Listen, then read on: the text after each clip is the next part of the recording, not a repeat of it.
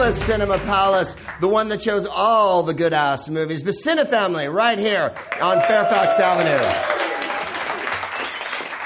In the gracious tennis shoe record district of Los Angeles, where Drake will be dropping a jam and you'll be hyping a burger and then later on going over to Cantor's and getting one of their antique sandwiches from their festive collection of historic sandwiches that they serve over at Cantor's, and then possibly having a drink in the Kibitz Room and letting your life fill out to its full measure here. Then going over to the newsstand on the corner. Oh, it's on here at Fairfax Avenue, ladies and gentlemen. You can also buy all the kosher goods and all the Jewish bric-a-brac you've ever, all the tchotchkes you've ever dreamed of are available for your perusal here. Tonight, we're going to be showing Joseph Sargent's 1974 thriller, an overlooked gem of the 70s genre of thriller, The Taking of Pelham 1, 2, 3. And it's going to be a fine movie. You may want to dig it up right now if you're out there listening in Proopcast land. This is an awesome time to get some drinks together and perhaps roll one and find an illegal version of this somewhere on the internet for your perusal. I'm almost certain there is one. Is it on Netflix? I know the new one's on Netflix. And let's just talk about the new one and get that over with. I was talking to someone here in Los Angeles today, and as you know, Los Angeles, aside from being the epicenter of show business and being the fulcrum upon which the giant lever of all entertainment is balanced, it is also, thank you. That is a geometry joke for the one Archimedes fan in the room. As well as that, you realize, of course, that Los Angeles is also simultaneously, if you wish to be pretentious, and I do, the most film illiterate town that ever fucking walked the face of the earth. You can go to Dayton, Ohio, and there's a club there that's showing Harold and Maude every Thursday night and crying over it, okay? You come to L.A., and a person said to me today, I go, I'm showing the original, The Taking of Pelham 1, 2, 3, and she went, I didn't know there was an original. Meaning that I guess the Tony Scott one from several years ago, and God rest his soul, this one's for Tony, spilling some dead for some dead homies. Spilling some body. I saw the remake. I was on a plane, I believe. No, I didn't walk, although I wanted to. If you've seen the remake, there's a couple of things that are different. One, the thrill and the pace are gone. And a horrible infestation destroyed most of the plot. I think cicadas were in the room with the script, and they chewed the script to death. So... But the best part of the new remake is two things. One, Luis Guzmán is in it, and Luis Guzmán, by the way, should be in everything. And Robbo, why is there a weird sense-around noise going on? Like we're showing Earthquake here tonight, and Ava Gardner's about to. Okay, there we go. That's over. Luis Guzmán should be in everything. And if I haven't told him, and I don't know him, and if anyone in this room knows Luis Guzmán or his representation, I have a brilliant idea for him for an HBO fucking detective series where he lives in East LA and he wears a wife beater and a fucking fedora. Follow me on this. And everybody knows him. Like, there's no case he follows where...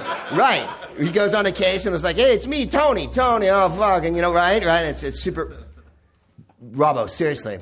It's Super Barrio. And I always thought Luis Guzmán would be great in that. Because let's be honest, he's movie helper. And movies like Out of Sight and shit like that, you're like, oh, thank God Luis Guzmán's on screen right now. So he's in the remake, and John Travolta in the remake of The Taking of Pelham 1, 2, 3, and this will be the end of it, is I think playing a leather bear from an awesome bar in San Francisco.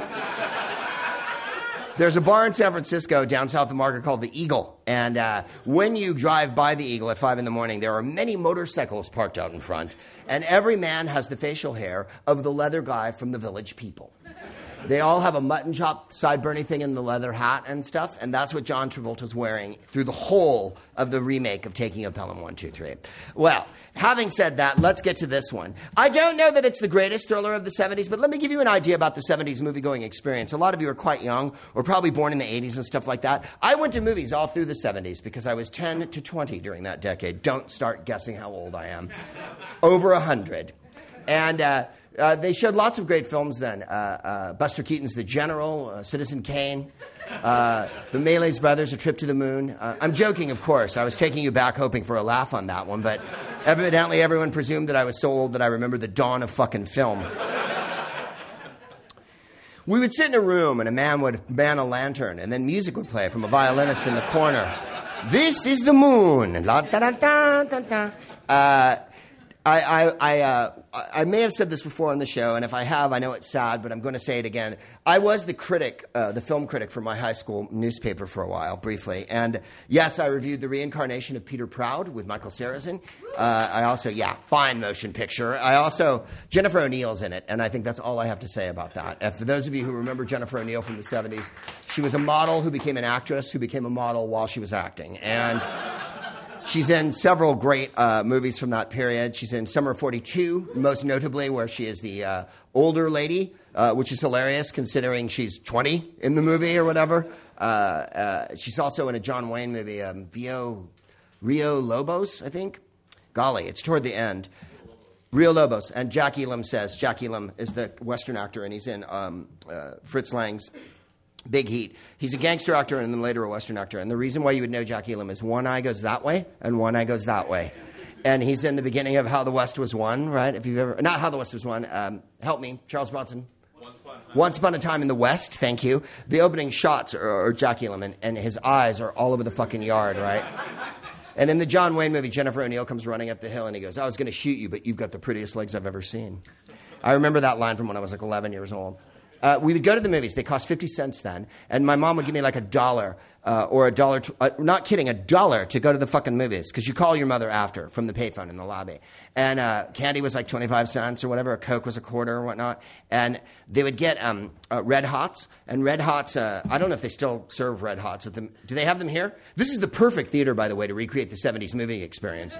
For one thing, the projectors don't work. And... when the movie starts, there's a big 5, 4, 3, 2, 1, and then the film burns up in front of you. And a giant hair enters the lens and shit. This happened all the time. And they show fucking short subjects and previews here, which they always showed in the old movie, in the old days. In the 70s, they still showed short subjects. And the candy here, of course. There's Maltesers. Now there's Kit Kats. We had nothing so fancy as a Kit Kat in those days. Nestle's Crunch was like gourmand, fucking top of the line. And those were 15 cents. They were brutal on your budget of $1. I remember when You Only Live Twice came out, they raised the price. Or no, Dr. Dolittle. When Dr. Dolittle came out with Rex Harrison, they raised the price to 75 cents at the Laurel Theater in San Carlos, where I grew up. And I was like, fuck. Because now I had $0.25 instead of 50 cents to spend for the rest of the day. And I had to call my mother. But of course, you could always just beg and like go, can we use your phone? Yes, that's right. We would, with our scruffy noses and our little sideways hats and our news sacks... read all about it in the Evening Herald. Hey, mister, can I use your phone? I got to call my ma. She'd come down in we didn't really have a station wagon, but it's a better story if we did. We had a station wagon. And it had wood on the sides to keep that rustic theme going, as if your team of horses had just up and run away. Looks like we'll have to use this consarned engine on this newfangled vehicle. But I happen to have a soft spot for all the 70s movies because I think when you're little, those are the movies that you first see, and that's why you like them so much. It's not that they're better than any other movies, except that they are. And in my opinion, the movies from my childhood are better than the movies from your childhood. If you grew up in the 90s and shit, really? And if you grew up now, if you're a child and you like were from 10 to 20 in the 2000s and shit, are you really going to come at me with Green Lantern and shit and fucking Silver Linings Playbook and say those are classics that stand the test of time till the fucking... No, you're not. No, you're fucking not. You're going to be embarrassed that you watched Hunger Games and cried with your friends is what's going to happen. Okay? So let me just talk about my decade for a minute, and then we'll get back to your shitty fucking paltry underwritten piece of shit fucking horrible 7,000 remix of Philip K. Dick decade that we're talking about here. This is the decade movies died. And when I say movies, I mean Hollywood movies. And it's really no pity because there's plenty of other kind of good movies and independent movies and foreign films. Movies will never die. It's just that Hollywood does everything it can to put a gigantic male member inside Hollywood's fucking supine opening to take whatever little goodness was left. And nominating 16 to 20 movies each year for the Academy Award, I think, is the first sign that desperation has completely set in. It used to be 5 movies, and the 5 movies would be like Apocalypse Now, Apocalypse Now, Apocalypse Now, The Godfather, and Serpico. And that's what the 70s were like. Now there's 10 movies, and you're like, really? When The Croods is nominated next year, we'll have this discussion again. Okay? All right? That's all I'm saying. can look up your nose at me all you like, because I'll be looking down mine at yours. There were so many great caper films and action films in the 70s, starting with, of course, and not limited to, The French Connection, The Seven Ups. For caper films, The Anderson Tapes, which I would show here, but I don't think I could get anyone to come. The movie my wife wanted to show was Charlie Varick, which is part of the great trilogy of Walter Matthau. Thank you. Terse, fucking awesome movies of the 70s. Walter Matthau is, of course, in Charade, where he plays the ratty FBI agent. But he, in the 70s, he's in this picture, The Taking of Pelham 1 2 3, which is that New York that I speak of all the time, the one that had the Beretta intro music playing at all times in every minute. Every minute, and then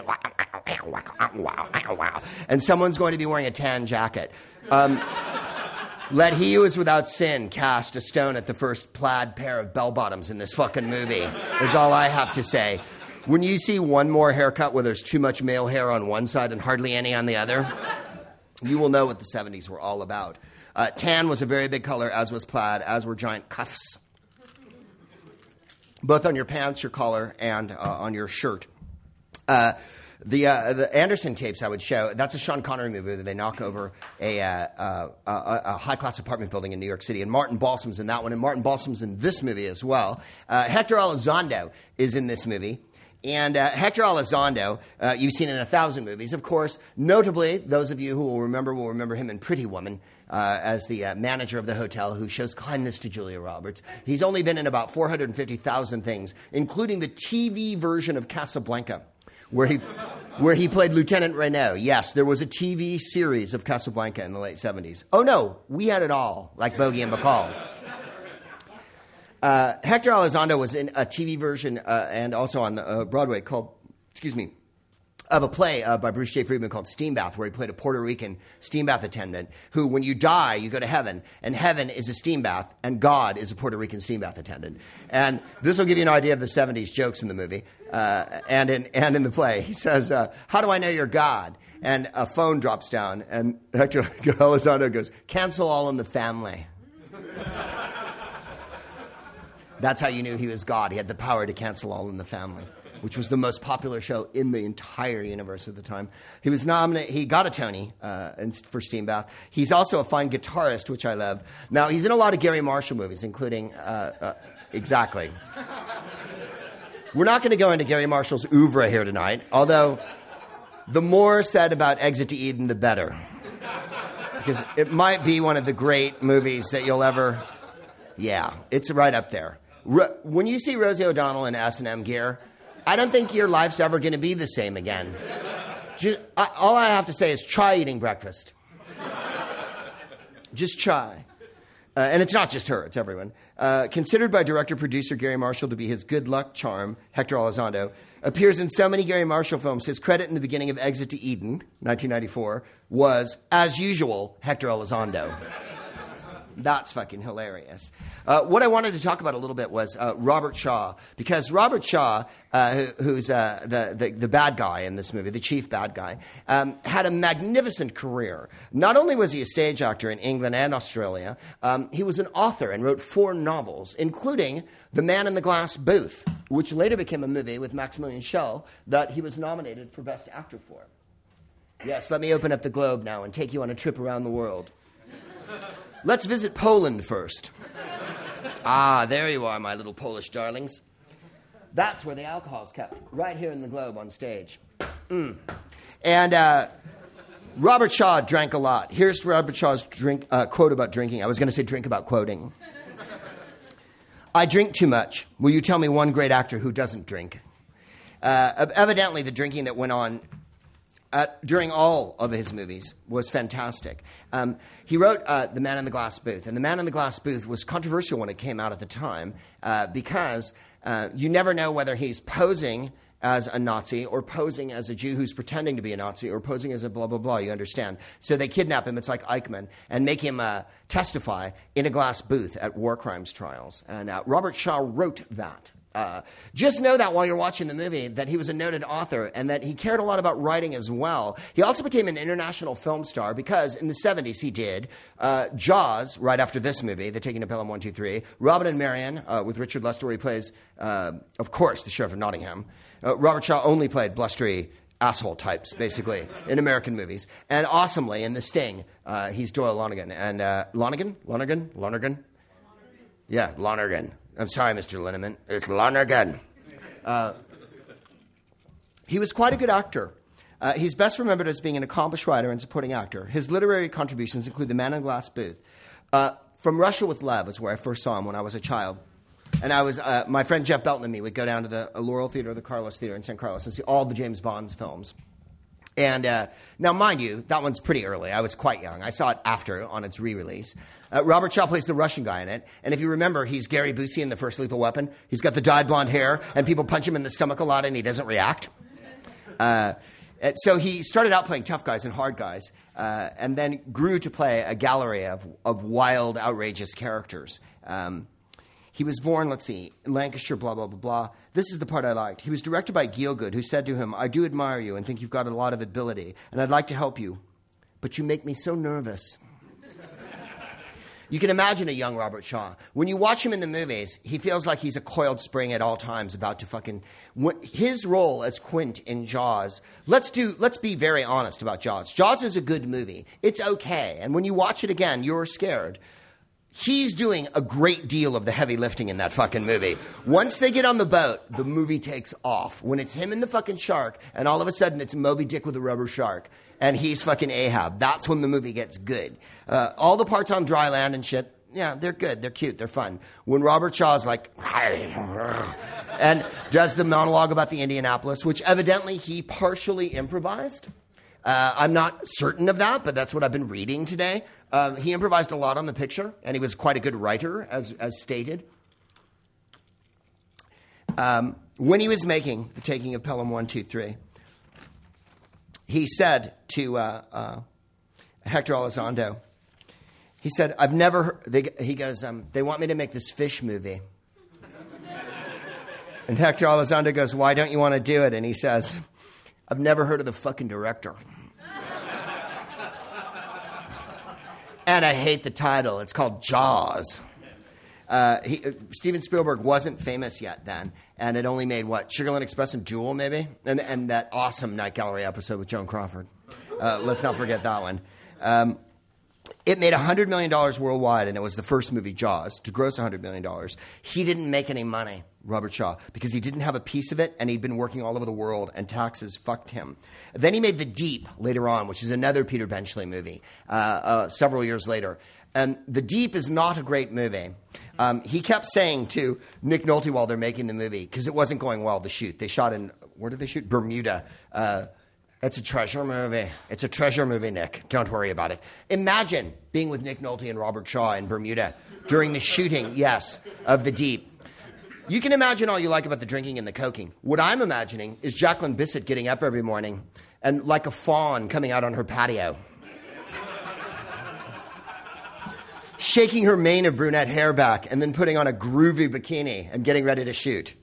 If you've ever seen the movie The Deep, and I can only gather by the quietude of this fucking crowd that you've never seen the movie The Deep, and you have good reason not to see it. Understand that Jacqueline Bissett wears a white T-shirt underwater in the movie. I don't know if I've made myself clear.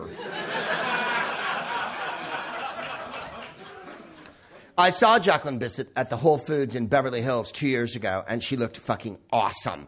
Her hair was wild as shit, like she had just, I don't know, done a mad bucko bronking rodeo ride. You know what I mean? Like, all I could presume was that something groovy had just happened because her hair was flowing freely. And I had a fucking heart attack. That's all I have to say about it. This is what I mean about the 70s, you guys. But we have Reese Witherspoon now. Tremendous. That must really hot you up in the dead of night. What if I told you Reese Witherspoon was in a white T-shirt in an undersea treasure movie? Yeah, that was, someone went, eh. And it's nothing against Reese Witherspoon. It's just that she shouldn't be in an undersea treasure movie with a white T-shirt on. Jacqueline Bissett should have, would have, fucking did, okay? No Oscars were handed out for that. More's the fucking pity. more is the fucking pity. This director, Joseph Sargent, made 1,000 television movies, and Jaws the Revenge is his other, yes. So there's a lot of Jaws going on in this movie one way and another. But when you watch it, you'll find none because basically it's in a subway train in New York. So Robert Shaw died too early and was a tremendous actor. What was I going to say here? There's an actor named Ian Shaw. Do we know him? All right, never mind. Many of Captain Quint's ramblings in Jaws were actually Shaw's improvisations. He's considered one of many authors of the famous Indianapolis scene. In the town of West Houghton in England, there's a pub called the Robert Shaw. I know. Someone went, exactly. That was the proper reaction. One day we'll all have a drink at the Robert Shaw. One day we'll all have many drinks, and then we'll take the can and we'll crush it like that. His other great quote was, "What I've tried to achieve in acting, flamboyance, would be self-indulgence if I tried it as a writer." Yes, I should think so. Considering the movie scene we all remember you for is when you're running your fingers down a chalkboard in Jaws and then go, "If you want to find a shark, another shark, it's your chiefy. Oh, chiefy. Chiefy." May I ask what country he's from in that movie? He's from England, Scotland, Cheshire land. He's from Nipton on the Ween. Yeah. Walter Matthau, what can I tell you? The film's closing credits have a... What is there not to say about Walter Matthau? Not only did he make Charlie Varick and The Laughing Policeman, which are his three great terse movies of the 70s, and Taking of Pelham 1, 2, 3, he then went on to make The Bad News Bears, which is, amazingly good. And I think on this anniversary of Jackie Robinson, this is the first day Jackie Robinson played in the big leagues in 1947. There's no greater baseball movie than you can mention than The Bad News Bears. Because it had an alcoholic coach and lesbianic children. And I don't think you can ask any more from any baseball movie. Walter Matthau had not been on the New York subway in many years at the time this movie was made, even though he was born and raised in New York. Ever since the release of the film, no number 6 train has ever been scheduled to leave Pelham Bay Park Station at 1323 or 0123. They really hesitate to have a Pelham 1, 2, 3. Because they know John Travolta has had his head shaved and is waiting with a leather jacket on with Luis Guzmán. Another 70s riff in this movie. In the subway car, there's a poster of Iron Eyes Cody, who played the crying Indian in the public service announcements from the 70s. Thank you. In the 70s, on telly, they would show garbage everywhere in a park and shit, and like refuse falling on the ground. There was, for some reason, the 70s were really about, 1, the ecology, and 2, litter. Litter was really important. We were going to keep America beautiful, and that was by picking up litter and putting it in a trash in a waste basket. Sometimes in grade school, when I was in grade school, a waste paper basket, and we actually had a waste paper basket monitor. When I was a small child. It was not an elected position. It was really more ceremonial.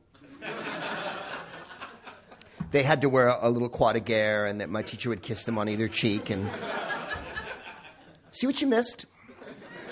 We had phones and shit, really. We had overhead projectors that the teacher would spit on. Spit on the screen and then wipe it in front of you. And you'd be like, that's so gross. That's so gross that you spit on that to wipe it off. The Beastie Boys. Let's get right to the heart of the matter. On the album Ill Communication, and I don't think anyone could ever forget it, the second verse is the King Ad Rock, and he says, "It's like the taking of the Pelham 1, 2, 3, and if you want the duty rhyme, then come see me. I got the savoir-faire," right? The fact that the Beastie Boys are younger than me and all of their references are older than I am makes me love them more than any group that ever lived. It's like a pinch on the neck from Mr. Spock, they say in one of their...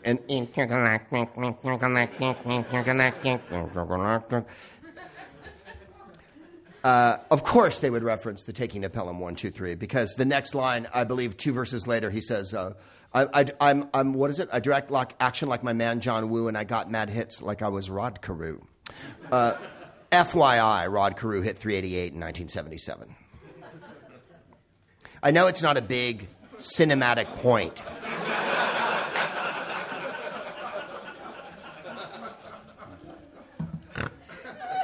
I've made myself snork.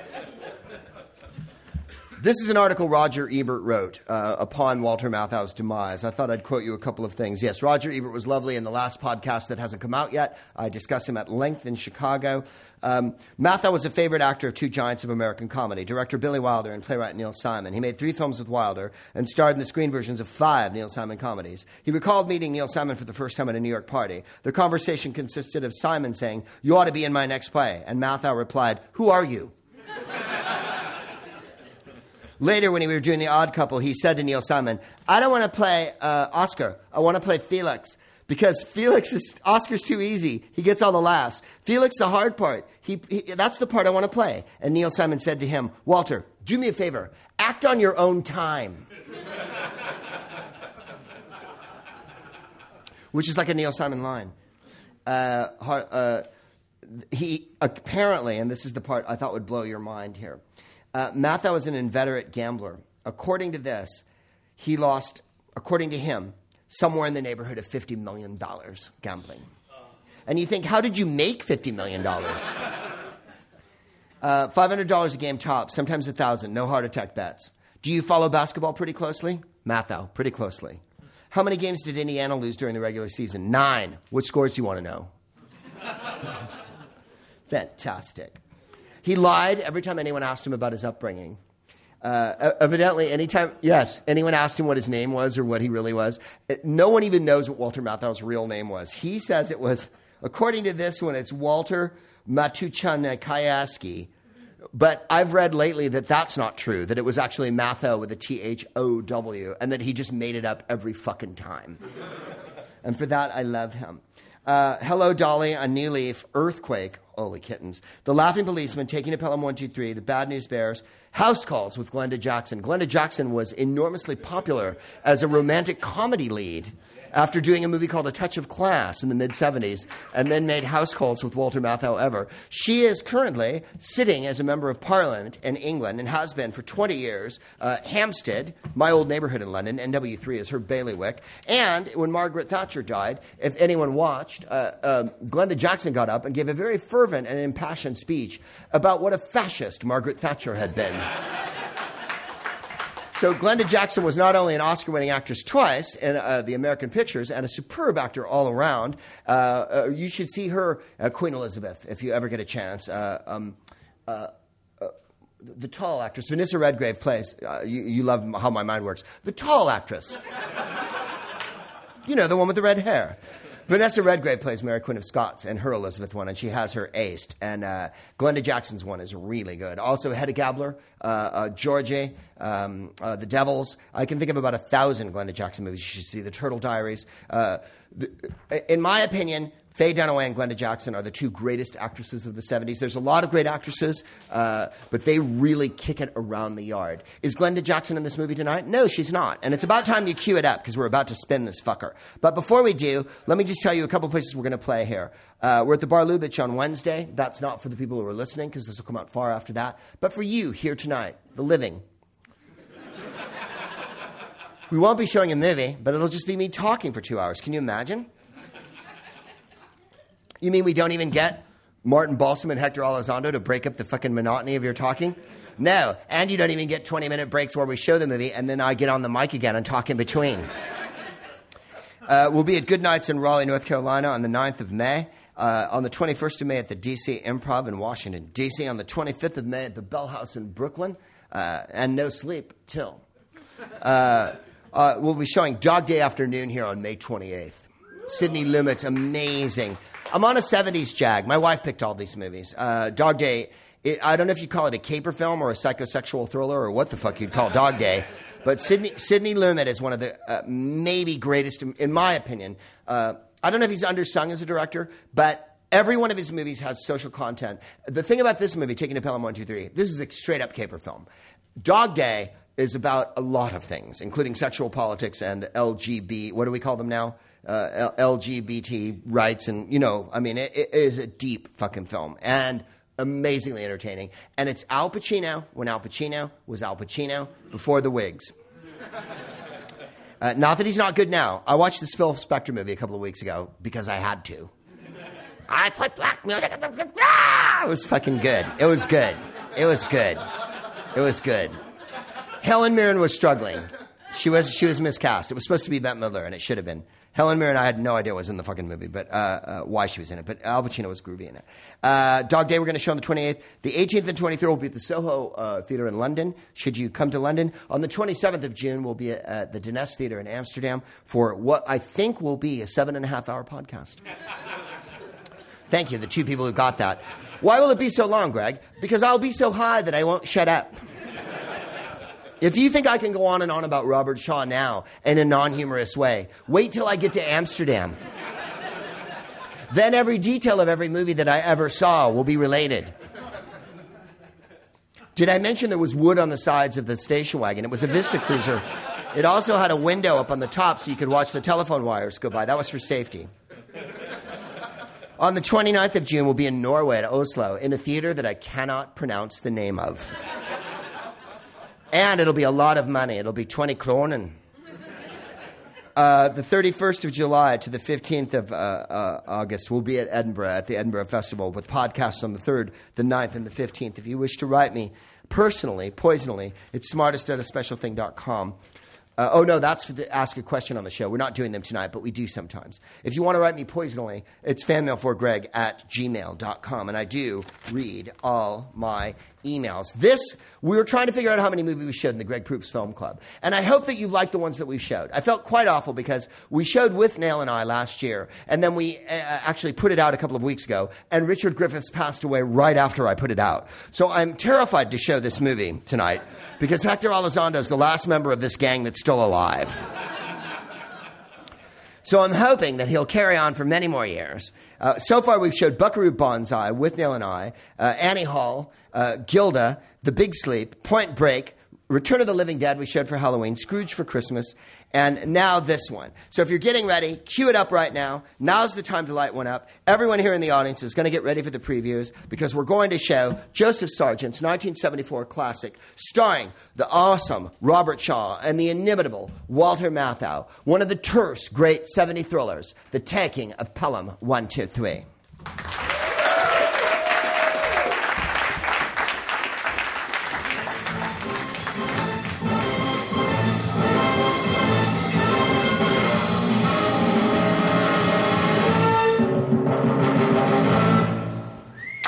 Yes. Thank you so much. It is that good. And next month, Dog Day afternoon. Really. What else can you say? We'll just talk for a couple of minutes and then we'll blow. The ending of the movie, Gesundheit, right? Because the movie starts with Martin Balsam and he leads you in with the sneezing right away. What is it in the first scene where he says, well, what did you get suspended for? And Martin Balsam starts to tell the conductor, or the what do they call it? The grip man, the motorman, Mr. Doyle. And Mr. Blue goes, why don't you tell him all about yourself, Mr. Green? That's what makes it so awesome. That and freeze frame on Walter Matthau going, Geheimnisliebe Schleimen Geibenheim. Yeah. I just really feel like there's a certain field of 70s terse action films that no other decade really recalls, and that they there's a special kind of sassiness that everyone has, including every passenger and every hostage on the train. And when you saw them listed at the end, co-ed number 1, co-ed number 2, the homosexual, the pimp, and the hooker. It's the all-ethnic platoon. Robbo will take your questions or comments if you have any, and then we'll blow into this good night. Does anyone want to say anything? Here we go. Yeah, there's someone in the back. Thank God you're still alive. It's been a very long hostage crisis here tonight, as we've been held through every real change. What's your name, sir? Ted. Ted, yeah. I'm going to call you Mr. Violet, if I may. Go on, Mr. Violet.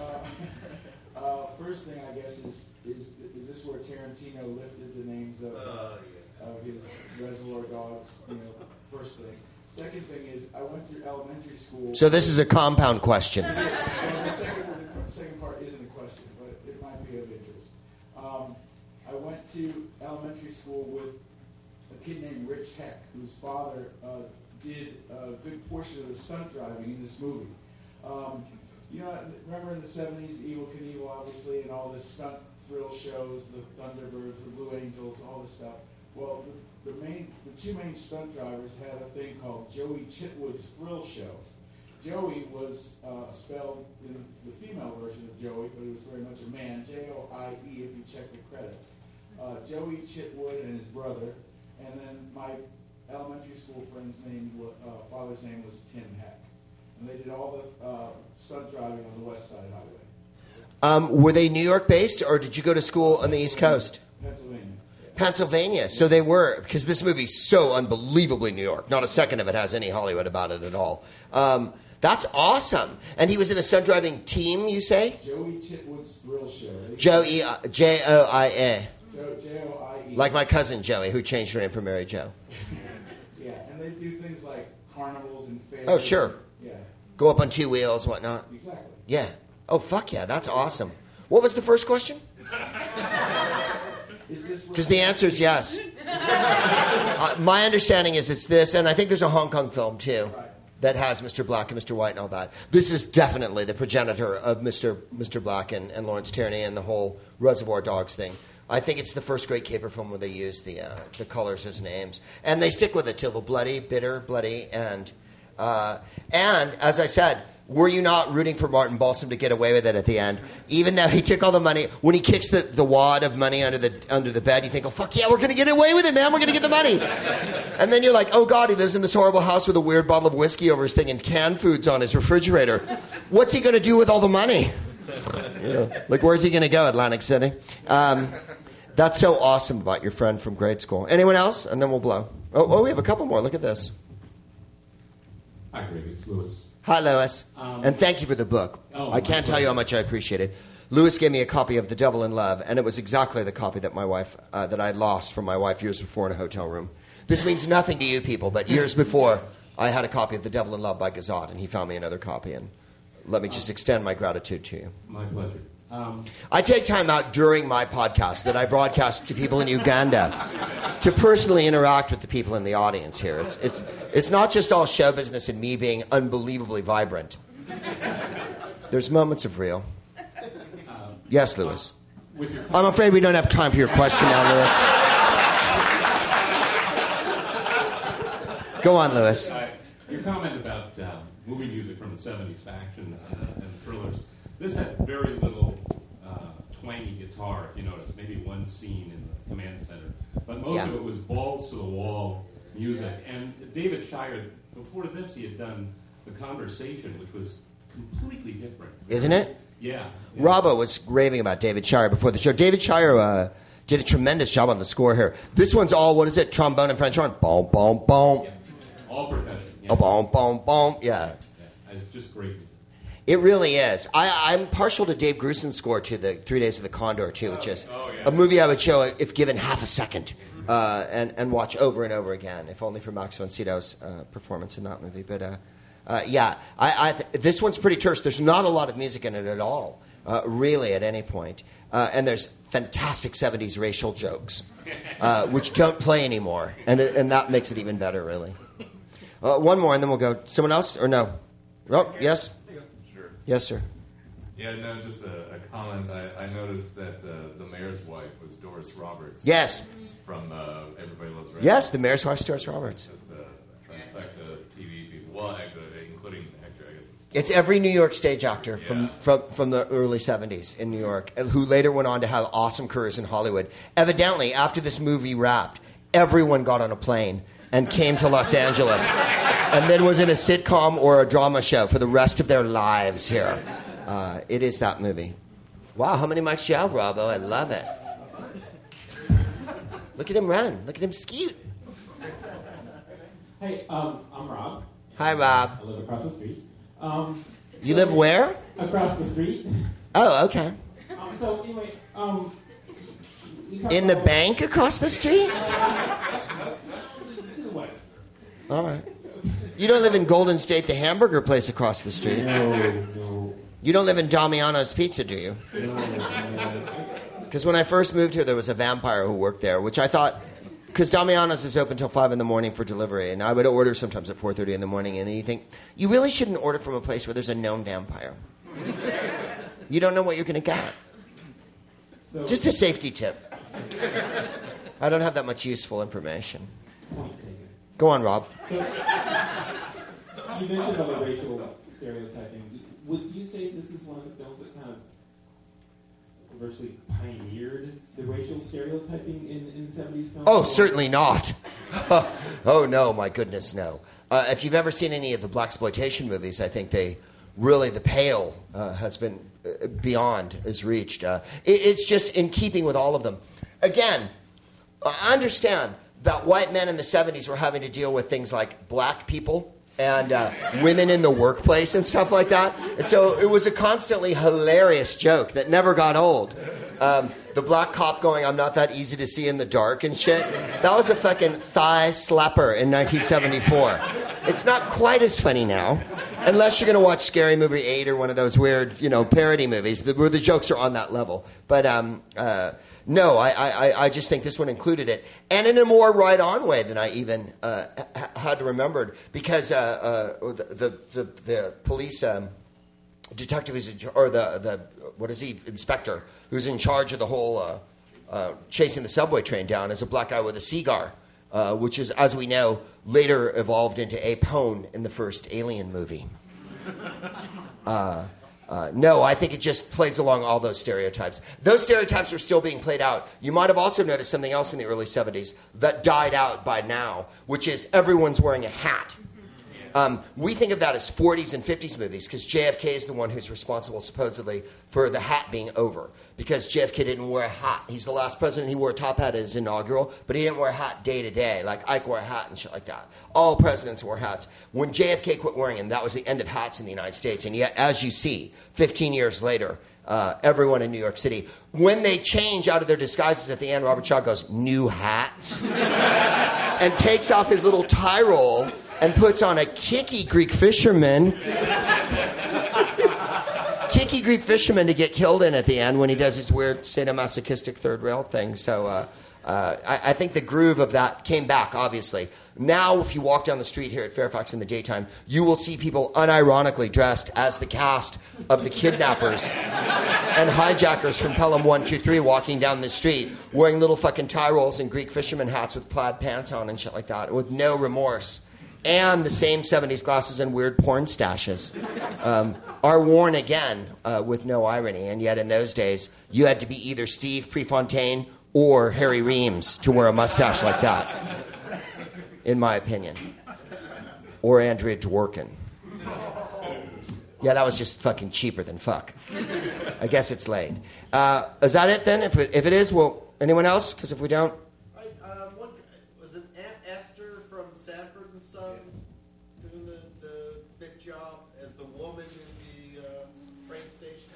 Who had in the train station? I don't know if it was. No, in the train command center. Who, by the way, if you noticed, was using a 1920s Elliot Ness phone to talk to the command center on. She actually had a 1920s Hey Rico fucking mouth set on the fucking phone in the 70s. Yeah. No, it wasn't on us. It was on Esther. What, I can't remember that actress's name. Luanda Page. I believe it was Luanda Page. It was not Luanda Page.